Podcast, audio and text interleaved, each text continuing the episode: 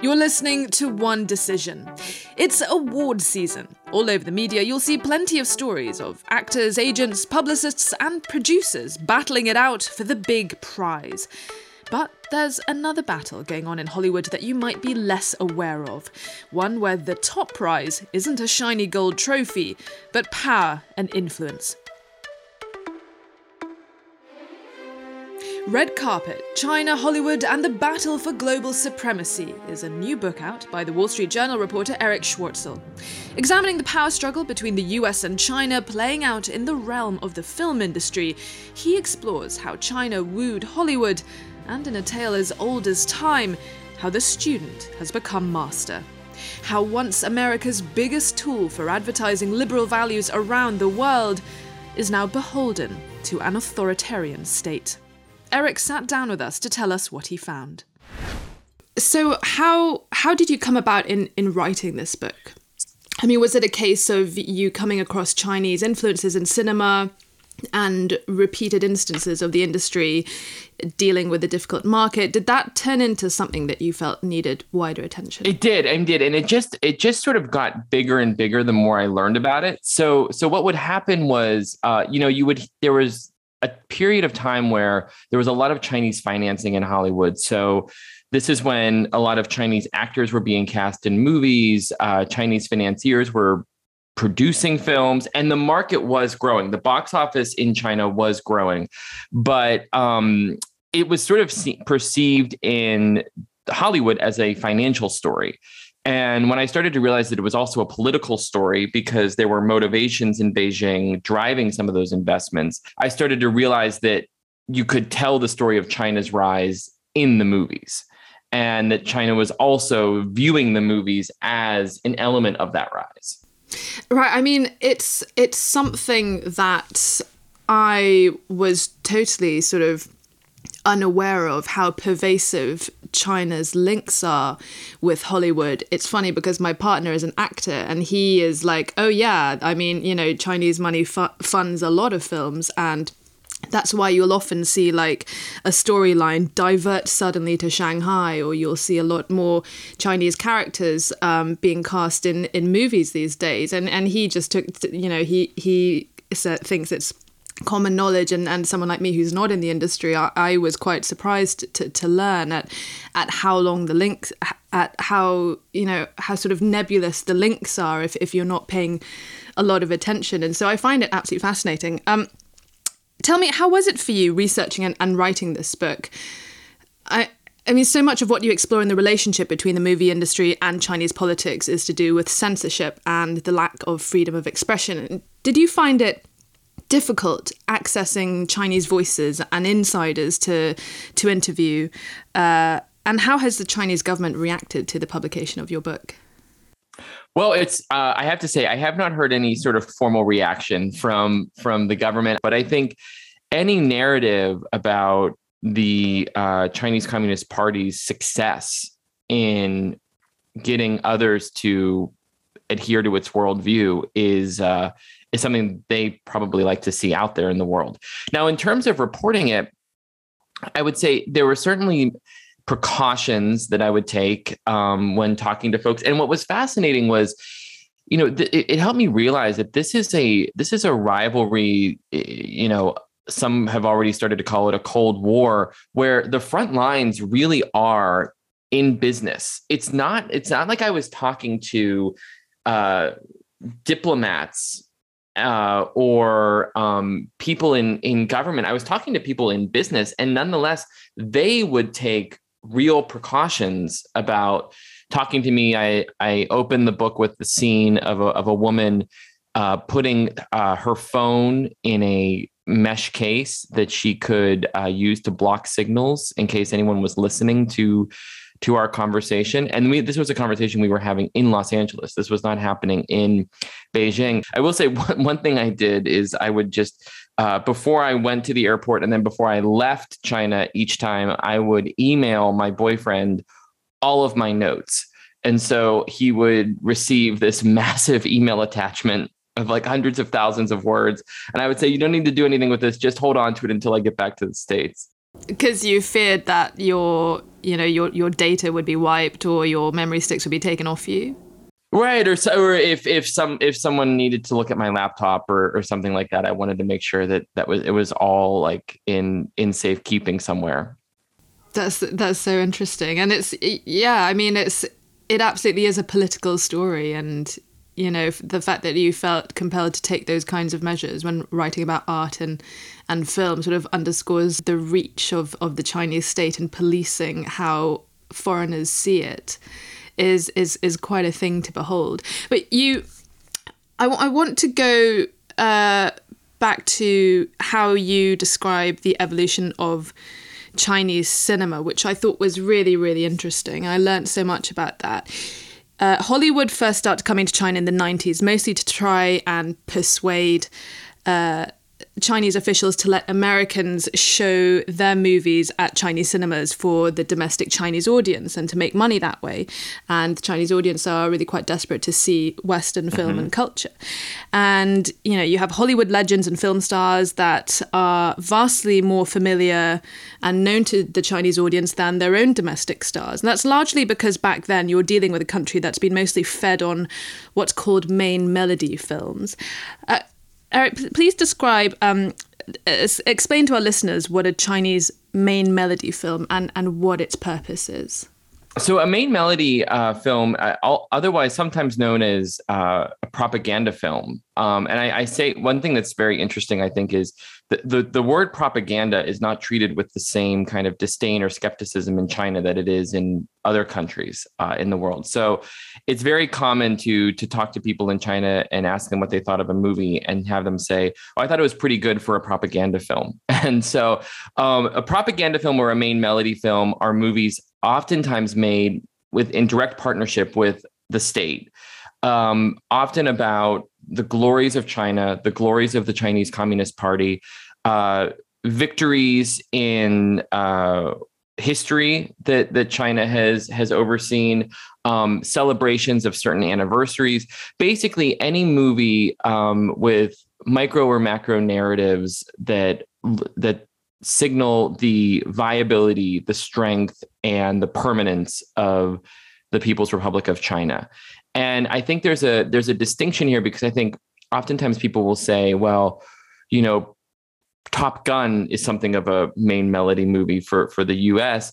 Um, Right, I was going to ask that. How come we don't tend to see? I mean, so many British movies venerating the Brits saving the day in World War II, Top Gun, uh, even like Captain America. Would you would you class these as sort of propaganda films, and why aren't they seen by us as as our equivalent to sort of Chinese main melody propaganda films? It's a, it's a great it's a great question. I mean, I think those all those films you mentioned can be propagandistic. Uh, the, the there's a matter of degree though, and and in China, these a lot of these films are made essentially by the government. So whereas in in the US and in the UK, I'm sure there might be involvement and there might be uh, aid given to some films that are um, you know the government likes to have like likes to have its narrative out there. I think um, in in china it's it's much more coordinated. So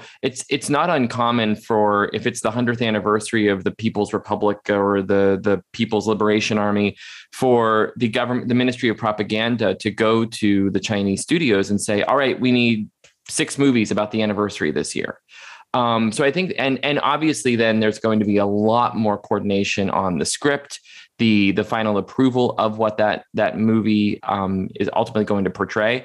I mean the the difference essentially is free will, right? I mean, you can have American writers and directors who choose to tell a story about a underdog US soldier in the army who gets given these extraordinary powers and telling a story that is infused with American patriotism because they want to whereas Chinese studios are ordered to make up these storylines um, that are infused with Chinese propaganda. I mean, how did how does that go down with the domestic Chinese audience? Do they tend to do you tend to see the huge figures that you get for some of the big Chinese blockbusters that you mentioned in the book, or are they kind of sort of cinematic gruel that the audience are spoon fed from time to time. It's becoming less and less the case. I think after the Cultural Revolution, um, you know, uh, Mao Zedong instituted a system where all art had to serve the state. Um,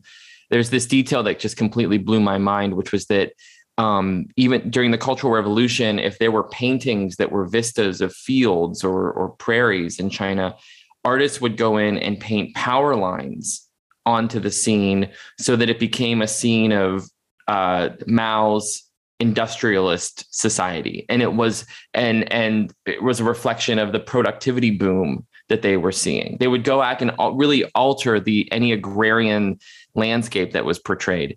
And and to a large degree that expectation is still there in china where art will reflect the state. It will um, you know reflect the state's values. There will be a direct mirroring. And for many years, through the, I'd say the 90s through the early 2000s, a lot of it was gruel, as you said. A lot of it was really like medicinal propaganda, very boring. Um, and the only way a lot of these movies made any money at the box office was be, was by having state run companies take their employees to go see them on the government's orders.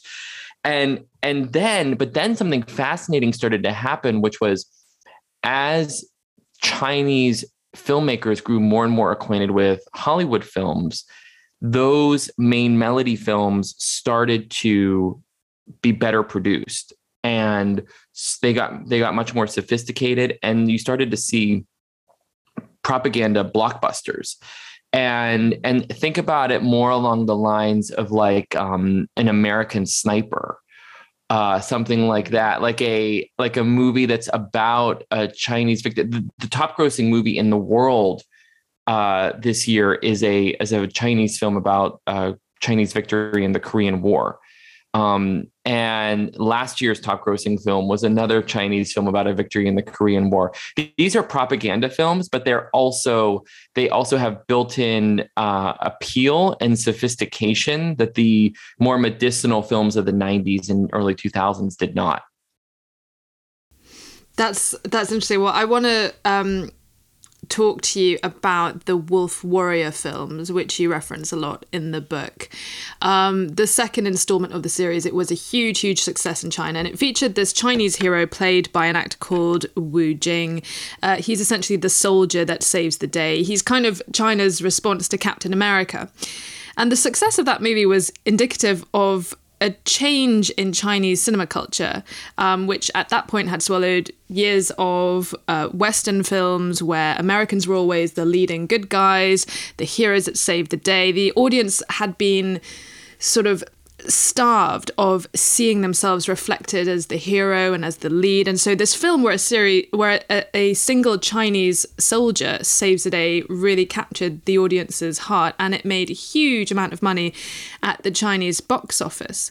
Why why did it take so long for them to come up with a film that ticked all the right boxes that the audience could respond to in a way that they did with this film? It's a great question. I think one reason is because china's filmmakers and its society at large was shut off from most of Western entertainment uh, in the 20th century. Um, after Mao's revolution, any exposure to Western influence was essentially, I mean, it was like the dark side of the moon in in that respect. And um, so it wasn't until the late 70s that filmmakers in China started to see the Hollywood films that had been so influential in the global culture. Then around uh, 2011, 2012, there started to be something of a technology transfer between Hollywood and China. China was really commercializing its film industry in a very rapid way. And one of the ways it wanted to skip a few grades and catch up with the rest of the world was by hiring Hollywood talent to go over and teach them how to do it. Um, in Wolf Warrior 2, which was the sequel that you you referenced, there were a couple things happening there. One was that it had outside help. Um, the directors of the Avengers films actually went and were producers on it, and they helped bring in a lot of their uh, behind the scenes talent, like the stunt choreographers and so on. So there was a more sophisticated Chinese film here. Suddenly, Chinese moviegoers didn't have to go to American films to see the best of the best in terms of in skill sets. And then I think the the broader point that your question alluded to was there was quite a bit of historical kindling for this match, which was a sense in China that its moment in history had come and that the kind of the the shunting that it had received on the world stage frankly since the opium wars um, and it's uh, and I, I was just recently talking to someone who just was just in China who said this is this is more potent than ever um, that the sense in China that these these decades and more than a century of um, be playing second fiddle to larger superpowers that that time is over and that there should be a moment for china to claim its moment in history. And so to see a chinese hero a chinese soldier sweep the world and and take on the bad guys and proudly declare himself to be chinese it was like such an example of the movie meeting the moment Right. There's this there's this great paragraph in your book where you quote Xi Jinping uh, saying that after more than 170 years of struggle since the Opium War, the great renewal of the Chinese nation can finally glimpse a bright future. And you mention, um, you give this example of elementary school classrooms in China that displayed posters reading Wu Wang Guo Qi, which means never forget national humiliation. And that was a, you say, pervasive insecurity rooted in the Opium Wars, yet here was a Chinese hero proudly waving the country's flag.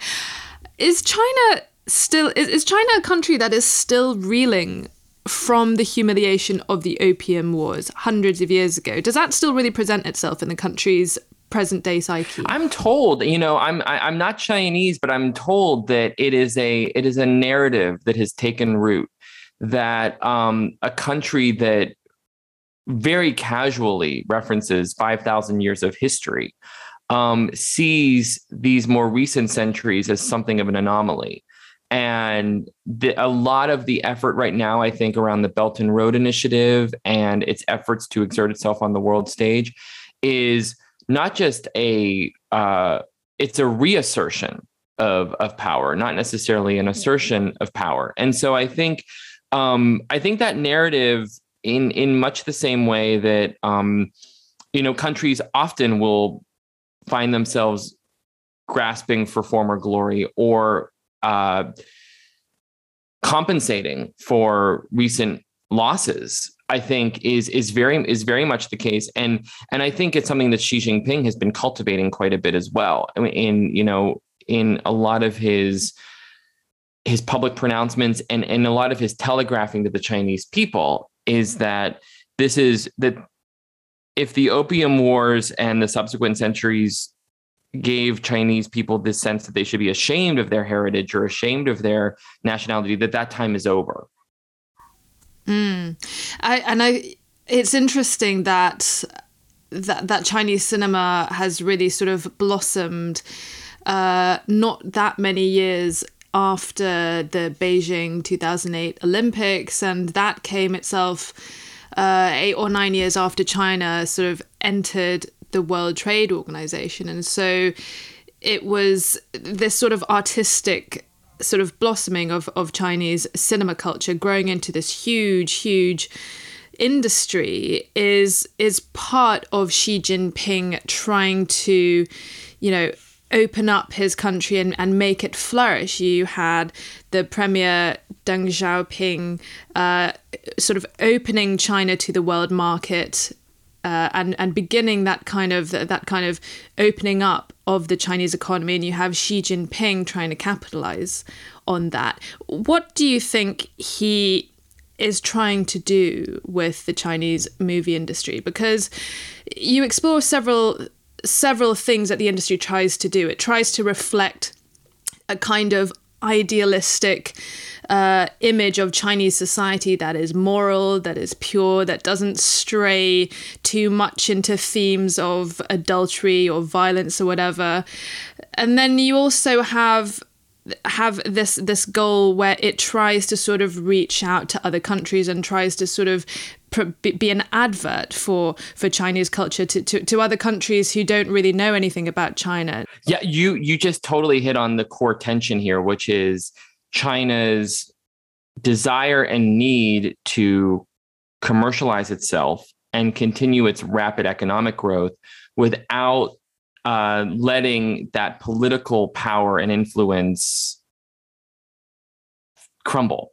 And and and it feels like over the past decade when it comes to china's let's let's address this in two buckets. I'll say first within china um i'd say from 2008 to 2016 or so there was just this rapid focus on the economic side and China's box office started growing. And and also I think it's it's important to remember that China's so much of China's economy for better and largely for worse more recently is predicated on real estate. And and so when we talk about the box office, we're not just talking about ticket sales, we're talking about movie theaters that anchor malls that anchor shopping plazas the bricks and mortar exactly mm. exactly mm. these these anchor tenants that that these um, developers have really there's there's been I mean hundreds of millions of Chinese people moving from rural communities to the city, and a lot of times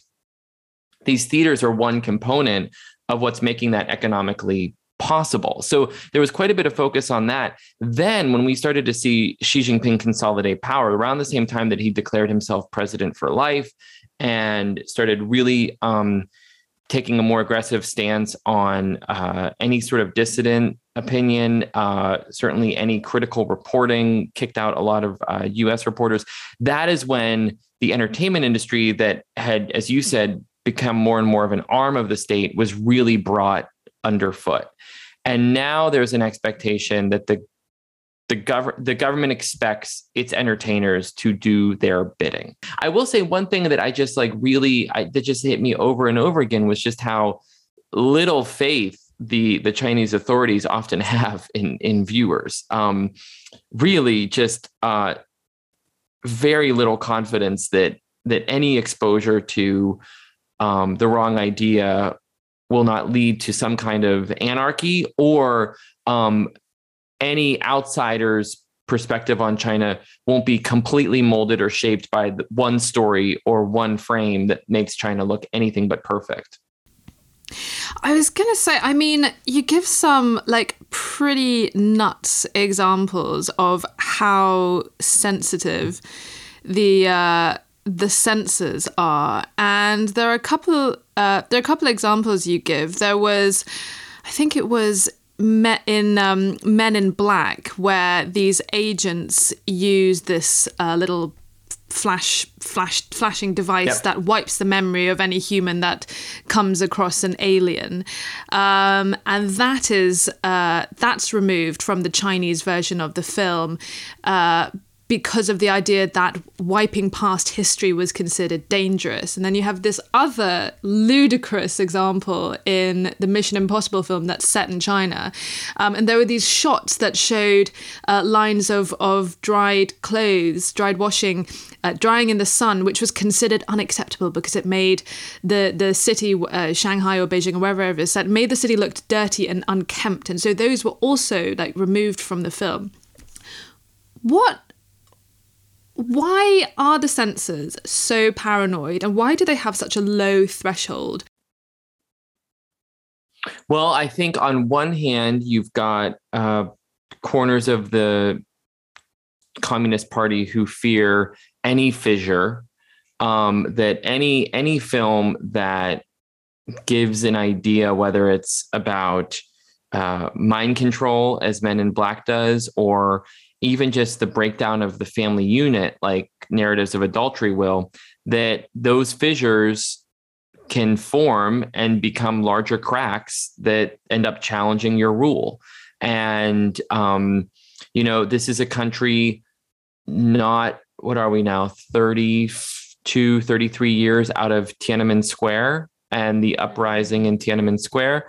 Um, I think I don't think it's overstating things to say that those kinds of events are in mind when uh, the censors are watching these films. I mean, you can imagine like imagine uh, imagine a Chinese uh, censor watching V for Vendetta or something, and and worrying about the ideas that that might plant in certain Chinese moviegoers' minds.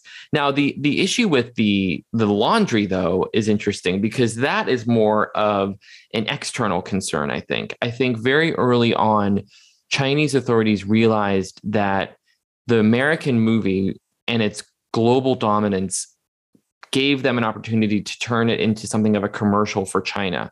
And these movies that are seen around the world, anytime they portray China, portray it in a certain way. And it becomes this kind of advertisement of China that is only only a perfect place. I mean, and and if you if you only knew of China through the American blockbuster, you would think it is a place of absolute pristine mega cities where the police and the government are in charge. Everybody's happy. No one is ever the villain. No one ever has sort of an ulterior motive. And so I think that is that is also more about the image that it wants to project through the American film. And and then I think internally in China there are very real concerns about any film, TV show, music culture that would that could sort of give root to any kind of uprising or challenge to the state. You uh, you used Richard Gere as an example of an actor who has been blacklisted because of his activism in China. Um, he spent years sort of criticizing the regime and supporting Tibet. And you describe how he's basically been made to be radioactive. And now he doesn't really work with any studios or any companies that have any kind of business dealings in China um, because he's now considered too toxic. I mean, what are your sort of personal feelings about that? And and on that, I wanted to uh, widen it out a little because you mentioned the issue of the NBA. Uh, and and act and uh, activists on on China, and actually we interviewed Enes Freedom, uh, a few weeks ago, and he talked about how difficult it is to get other people to speak out uh, in support of, of, China and how the NBA is basically beholden. The NBA and Nike are beholden to China. Is China going to be this sort of this no go zone for anyone talking about human rights? And you know, like Apple being extremely careful and Disney being extremely careful in how they deal with with China as a hot button topic and do you think we're going to see more cases like Peng Shuai where people are going to say, actually, do you know what? We need to speak out about about the Chinese government because they do do things that are unacceptable, and we can't just basically swallow our principles in exchange for money. I mean, it's a great question. I mean, cynically, I think the difference with Peng Shuai was that there was just a lot less money behind that case. Um, there was there was not a case of a massive entity like the NBA having invested billions of dollars and years of work in the market.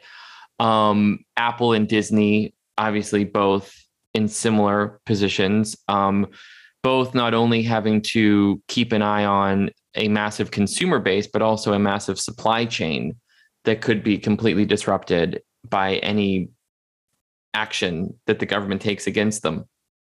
Um, I do think that it seems like American tolerance for these kinds of concessions is uh, falling, and and it's becoming more and more in the states, at least, of a bipartisan concern and something that Democrats and Republicans both get quite upset about.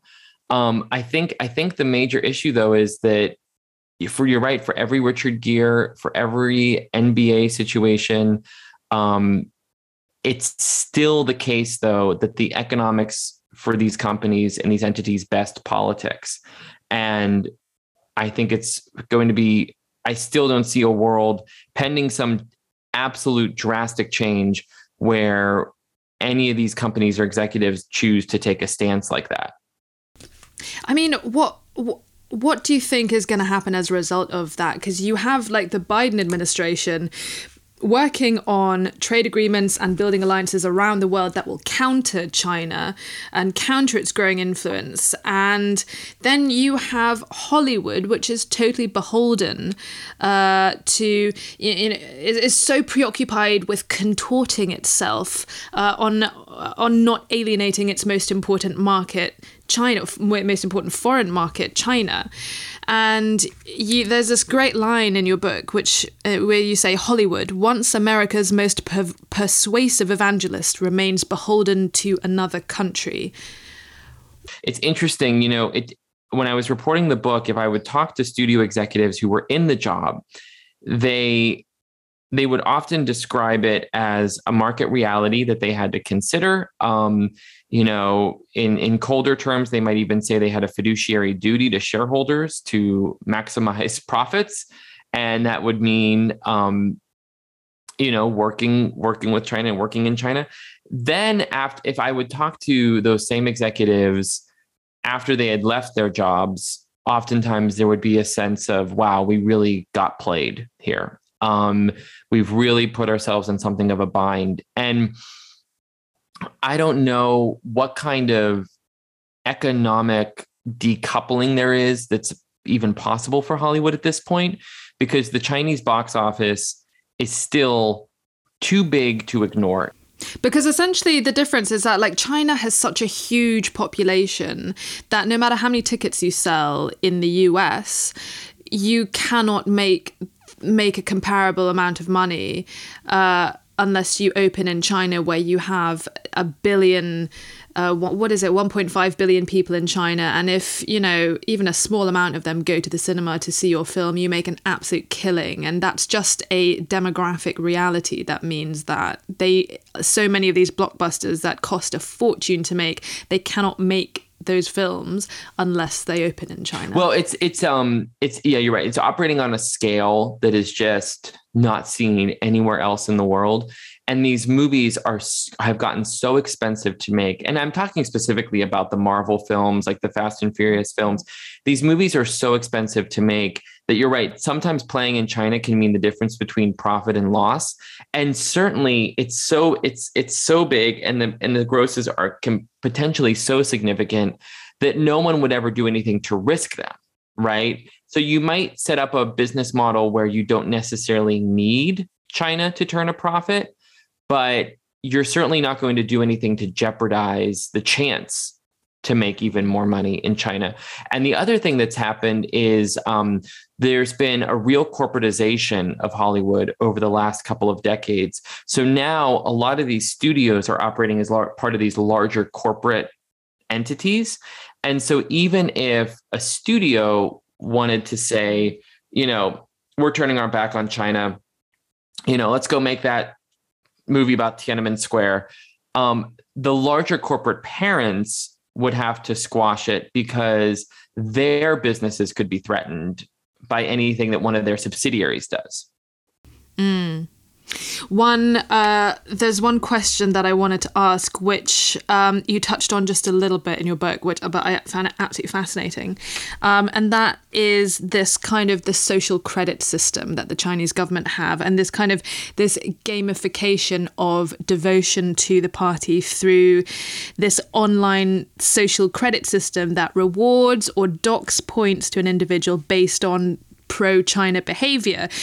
And you say, you know, points go up for activities um, that speak to China, China's storied history, such as calligraphy lessons or using your living room to host a Communist Party sing along. Driving through red lights or not cleaning up after your dog costs you points. And so does hanging around neighbours known to have spoken out against the government. Is Black Mirror available in China? Uh, no, and it won't be anytime soon yeah no talk about talk about uh hitting a little too close to home. I mean just hearing you write read that back to me i was struck by just how um you, you know how absolutely intense it is. And and you can imagine just what that means but eh, eh, just think about how you would police and monitor your own behavior in that kind of system. Yeah. I mean i think actually to your point too i mean talk about a successful export. Um, there's a reason black mirror has proven as resonant as it has, I think it's in part because it speaks to some of the fears that people living outside of these authoritarian regimes have. Because we hear stories like this that remind you um, that it's closer to reality than than you might first perceive the world of the arts and mass media has always been an important battleground for hearts and minds, nowhere more so than states run by communist regimes. My co host, Sir Richard Dearlove, spent years living in one such country during his tenure at British intelligence. I asked him what he made of the central themes of China's surveillance, censorship, and control in Erich Schwartzel's book. Yeah, I, I mean, I think one's got to take a step back, um, and the, the, the step back I would take is to say you really have to understand the nature of Communist Party rule, um, and I'm amongst the elite few, you know, who lived behind the Iron Curtain in communist Czechoslovakia, and I have studied for long periods of my career communist parties um, both in Eastern Europe within the Soviet Empire as it was then, uh, to an extent in China, but also the communist parties in Western Europe, what we used to refer to as Eurocommunism. And I, I, I, I'm struck by the extent to which people recently seem to have forgotten the lengths that the Communist Party goes to to, as it were, exercise control in crucial areas. And of course, the cultural area is probably for them either the most dangerous or the most powerful in terms of the influence, uh, both internally in terms of controlling their own population, but externally in terms of projecting an image which people, you know, will find um, interesting and acceptable. And of course, reading this book, I mean, I'm really, really struck by the way it sort of takes me back from what was an, a large element in my professional life at an earlier stage in my career. It's a fantastically good example of the subtlety and the sophistication of the way that you know the CCP, Chinese Communist Party, has, as it were, extended its tentacles into areas where we haven't really been alert. The communists are fantastically good organizers um, and fantastically good at controlling those aspects of life which they think are crucial to their hold on power and crucial to their exercise of influence. I mean, it is a sort of almost an, well, it's an ideological, quasi religious approach to indoctrination of your population to make sure that, you know, their behaviors accord to a standard. I, I mean, I think one has to, you know, recognize the achievements of China and the fact that they have lifted, you know, more of any countries, uh, you know, more, more population out of poverty than than any other country in history. So, you know, they have. It, it, it would be wrong to have a totally, you know, negative and destructive view of this. Rather, the reverse in some respects.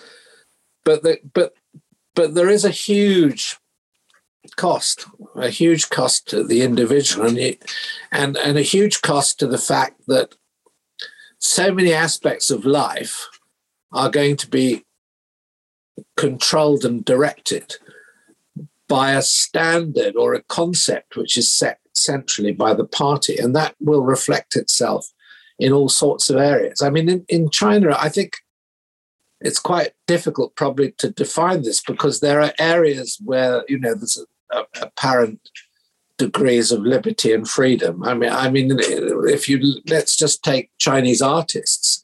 You know, a lot of Chinese artists are allowed quite a lot of breadth if they don't challenge the authority of the state and the party. Um, and you know, the, the, the, there's an indulgence and a willingness um, to allow these people to continue, you know, their creative work. But if they challenge the authority of the party, or they challenge the authority of the state, or they challenge, as it were, the the moral code too prominently that the party is trying to set, then uh, you know they're going to be shut down. Uh, they're, they're not going to be allowed the freedoms that we all take for granted. I, I really want to ask you about Chinese stars getting on the wrong side of the CCP, but I just before I do, I just really want to get I, I want to get your thoughts on on this this idea of this moral purity that the CCP are almost trying to sort of brainwash their population into. I mean, what is that about and where does it come from? We know by studying Xi Jinping's background that he is very strongly, uh, he, he's someone who feels very strongly about certain principles like the, like the, the strong family and the family unit and that's partly because of his own childhood, the fact that he was separated from his father uh, when his when he went through the whole going back into the countryside and being punished for being one of one of the elite back in the 60s or, or, or 70s, and so he has himself experienced a family whose whose the, the, the nucleus of the family was disrupted in a way. And he feels very strongly that the the family is one of the most important building blocks of the Chinese state. So does all of this sort of this this this sort of morality drive that dictates so much of what the censors allow uh, to be shown in China in terms of their TV shows and their and, and their films and everything? Or does it come from Xi Jinping? Does it come from some kind of some kind of uh, par- party ideology? I mean, well, I think there's no, usually well within any communist party there you know there's a department which deals with ideology. I mean, obviously within the Chinese Communist Party, because of its autocratic nature, you know, the thoughts of Xi Jinping, you know, we now know that, you know, that, that, that, the stuff that he's written, you know, is prescribed as essential reading, you know, within the educational system. Um, and that's, as it were, the way that the state chooses to protect a set of values. I mean, I think it's quite an interesting phenomenon to see that Xi Jinping has, as it were, purloined the concept of the family. I mean, it, it, in every political movement which is non democratic, I would say, you know, the family has been an important element, either its destruction or the attempt to, as it were, eulogize um, and make the role of the family central to an ideology. I mean, clearly, in Chinese culture, the family unit is incredibly important. And I, I mean, it, that was under attack and, uh, and under dissolution during the Cultural Revolution when so many families were broken up and you know people were sent off to the countryside for re-education. We you know we know all about that now historically. But I mean, Xi Jinping has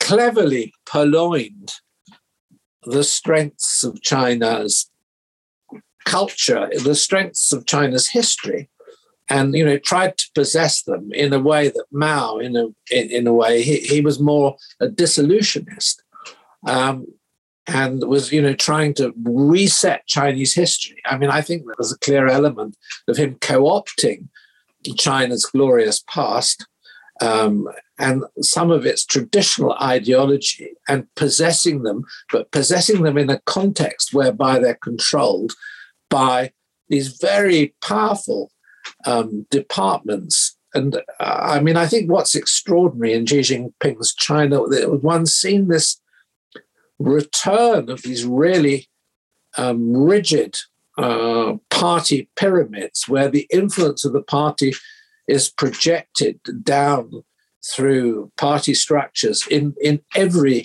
key aspect of life. And you know the the, the, the major uh, crime in China, in terms, I mean, you mentioned in the interview this issue of individuals being scored in their personal uh, files, you know, for their behaviors. But, you know, the, the, the worst crime really is to challenge the primacy and wisdom of the party in setting these issues. But I mean, the, the sensitivity of this mission to instill a moral code among the Chinese citizens is so powerful and so powerfully felt by these film officials and these censors that it overrides anything in the name of art and culture. And there were a couple of films that uh, Erich Schwartzel mentioned in his book uh, called Farewell My Concubine and Ju Dou. And both of these films have been hailed as total cinematic classics, and they're both banned in China for various reasons. Farewell My Concubine featured a gay couple at the heart of the story, that has been banned in China. And then Ju Dou was the first Chinese film to be nominated for an Oscar, and it has been banned in China. And the problem with Ju Dou reportedly was because it had strong sexual themes and it celebrated a young star-crossed pair of lovers. And it elicited anger at the the old man that came between the two of them. And the tale was kind of viewed as a metaphor for China itself controlled by a clique of old men. And that film came out a year after the 89 Tiananmen Square protests and, and the massacre. And amazingly enough, when I was reading Erich's book, I looked up both of these films, uh, thinking that maybe I could watch them on Apple TV or Netflix or whatever. And you won't be surprised to hear that they are still impossible to find. Nowhere is streaming them. I had to instead do something I haven't done in years, which is buy actual DVDs off Amazon. Um, but you know, it's so strong, this sort of this moral drive that the Chinese will not accept these two incredible films that were two of the first films to be internationally recognized um, back in the 90s. Yeah, well, I've seen Farewell My Concubine. Concubine. It, it is a brilliant film. It's absolutely wonderful. Um, but I mean, I think the mindset is look, the communist leadership of China nearly lost it during Tiananmen. I mean, they came so close to, as it were, China disintegrating. So their whole sort of rebuild project since the communist takeover was under threat. Um, and I think that Tiananmen caused a fundamental rethink. And that rethink, you know, goes down through all sorts of levels, whether it's, you know, aspects of defense and security, cultural issues in particular, and as it were, the, the moral fabric of China. And the, the, the, Communist Party see themselves as guardians of that. And I, I mean, if you've seen Farewell My Concubine, I haven't seen the other film, I think you can understand why such a powerful visual message is sort of unacceptable in contemporary China. I, I, I don't find that particularly surprising. I, I mean, it, it, it, it's a world that not many people have experienced. And I think the sophistication of their ability to control the outlets that influence the population comes very, very high in. And of course, all I mean, it, all countries practice this to an extent in times of crisis. Um, and uh, you know, for example, you may not remember this, but we there used to be in well, I, I don't know, it probably still exists, but if it does, it's not very important. There was something in the UK during the Cold War called the COI. Do you know what the COI was? The Central Office of Information. Ah, that sounds very Orwellian, I have to say. Yeah, well, I mean, you know, and it was a big government organization. And it was our attempt to respond to communist propaganda during the Cold War and to put out stuff about the UK, you know, which showed the benefits of living in a free country and so on and so forth. And quite a lot of films, if you look from that period, will say you know, in the credits somewhere, you know, thanks for the assistance of the COI. And I mean, the, the, the classic for me, one of the classic examples of this. Have you ever seen the original film of Henry V with Laurence Olivier? I, I have, but I saw it at school when I was doing my GCSE, so I can barely recall it. I mean, that was made during World War II as a propaganda movie. You oh, know, and it, it's a brilliant film with music by William Walton and, uh, you know, with Laurence Olivier as Henry V and Agincourt and all of that. And it, it's superb. But it was, as it were, uh, it was a morale raising propaganda film. Um, well, it's funny because that's that's what uh, that's what Erich opens the, the book with. You know, saying all the all these Chinese film officials say to him, "Well, you know, Captain America is just American propaganda. Top Gun was American propaganda for for the military." Um, I want to ask you, sort of uh, related to all of this, is is Xi's anti-corruption drive and we didn't have time to get into this with with with Erich but he did write about it in his book The Curious Case of Fan Bingbing who is a huge Chinese movie star. She's in the Marvel films. She's been in a whole bunch of uh, western movies. And she was disappeared by the Chinese government for several months um, a few years ago on the grounds of tax evasion uh, what is all that about? Yeah, but I think if you become too prominent as an individual within an autocratic state, you're you're courting some sort of uh, well intervention, some sort of uh, initiative to cut you down to size. And I mean, for example, the, the one I know a bit more about is Jack Ma. Mm, um, yes, and the uh, founder of Alibaba. Yeah, I, I, met I met Jack Ma at a couple of conferences um, in Switzerland, actually, uh, and he he he is fascinating, interesting character. But you know, Jack Ma became so big, so successful that you know when they were going to float what was it? The, the bank that he the ant bank or you know the, the, the chinese you know locked down on him and withdrew the um, a flotation. And he disappeared for a period of time and made no public appearances. And he was a guy you know who had a massive following. So i think anybody who gets to a stage where they have a huge um, popular following, and they may not be behaving quite in accordance with the party and the party's rulings. it risks being, um, well, r- risks having some, you know, really severe restrictions put on them by the party. Right, right, but but why? I mean, is it that no one, no figure in China can be bigger than Xi, or is it because he sees corruption as a threat to his position? Well, I think it's both of those. I mean, corruption was a massive problem in China and probably still is amongst this tiny group who don't come within the scope of Xi's, as it were, anti corruption ca- campaign. I mean, I think Xi Jinping so had a big problem when he came in, which to an extent, you know, he dealt with, you know, selectively. And it's also, of course, a way of rubbing out opponents.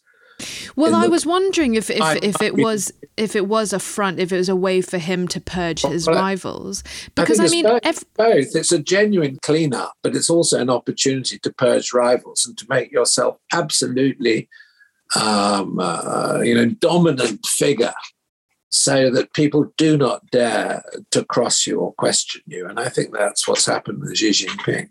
And there's no question that the Chinese state, if it disapproves of you as an individual, will regard what you're doing is illegal, whether it's illegal or not.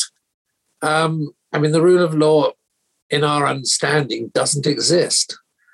Um, I mean, it's a it's a sort of fiction you know, to legitimize party control of every aspect of life. And, you know, the majority of Chinese just want to get on with their lives, make money, look after their families, and not get into trouble. So, and, so, so then my next question to you would be: Can you mold an entire nation of 1.4 billion people in your image.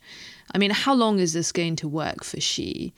You know, is well, is it, will end in tears for sure, but it may take an awfully long time. Well, it'll end in tears somewhere along the line. I, mean, you know, the whole question of succession gets very difficult when you get to the point where Xi dies or becomes incompetent. Um, and you know, there's the, the, the, I think the, the problem with what the Chinese are creating, or what no, what that's unfair. What the Communist Party have created in China is it's very structured, but it's extremely brittle. Mm. Which is uh, probably why they are so afraid of yeah, what, and they, they, what a story you know, can we, do. We know that the Chinese leadership in the morning in China sit down. They don't. They're not talking about Ukraine. Well, they are to an extent, but what I'm saying is that their, their preoccupation after Tiananmen Square, each day of each week, is to what extent are we in control of this massive country? And that is reviewed on a continuous, almost daily basis. And there's all sorts of things in China going on that we never ever hear about. You know, strikes in factories, break down local party structures. I mean, you know, China is not a bed of roses. It's a bed of problems. And you know, the CCP, the, the, the, Chinese Communist Party have put in place a structure which, you know, monitors and registers this. And they're, they're after Tiananmen, they're terrified of it falling apart. You know, why did they clamp down so hard on Hong Kong? Because they worried, and I think with good reason, that the youth of Hong Kong, who they thought, you know, would embrace communist China, were embracing a different ideology. And the enthusiasm with which it was embraced suggested that this could be injected backwards like a coronavirus, if you want, into China. And that, you know, its effect on Chinese society could be corrosive. I mean, it's entirely understandable to see why the Chinese have reacted in the way that they did to Hong Kong and, and breached the joint declaration and all these other agreements that we had with them. And I mean, frankly, I'm not the slightest bit surprised. They were terrified by what was happening in China because, you know, Chinese youth are not meant to be like that. That's it for this week's episode of One Decision. Don't forget to subscribe so you never miss an episode. From me and the team, thanks for tuning in and see you next week.